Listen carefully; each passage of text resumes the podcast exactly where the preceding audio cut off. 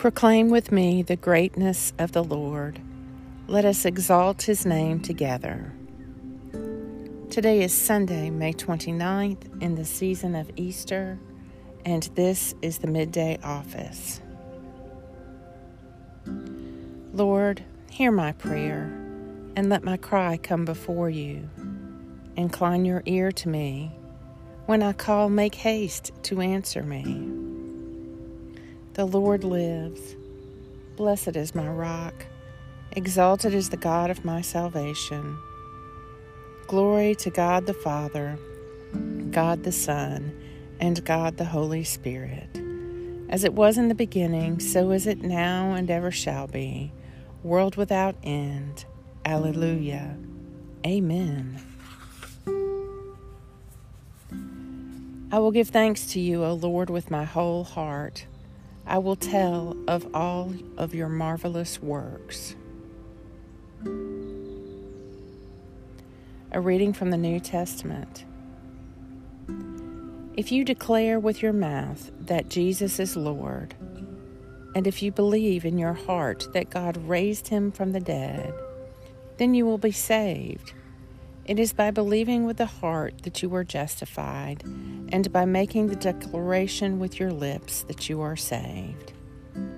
Romans 10. I will give thanks to you, O Lord, with my whole heart.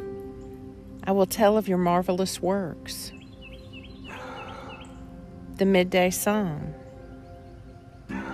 Who is like you, Lord God of hosts?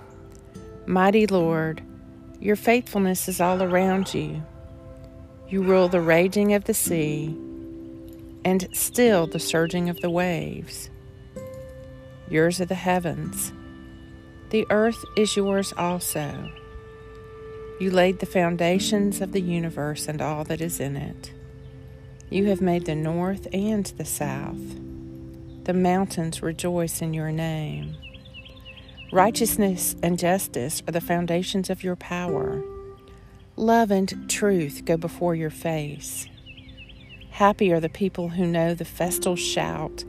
They walk, O Lord, in the light of your presence. They rejoice daily in your name.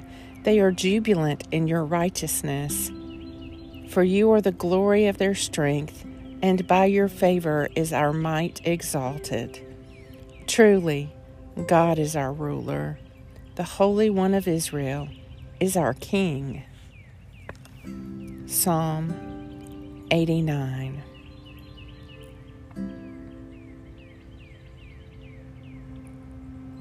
Glory be to the Father, and to the Son, and to the Holy Spirit, as it was in the beginning, is now, and ever shall be, world without end. Amen. Holy Father, Creator and sustaining wisdom of all that is, both in heaven and on earth, take from me those thoughts, actions, and objects that are hurtful. Give me instead those things that are profitable for me and all who seek rightly to praise you. I ask this grace in the company of all believers and through the name of Jesus Christ our Lord, who is with you and the Holy Spirit one God, now and forever. Amen.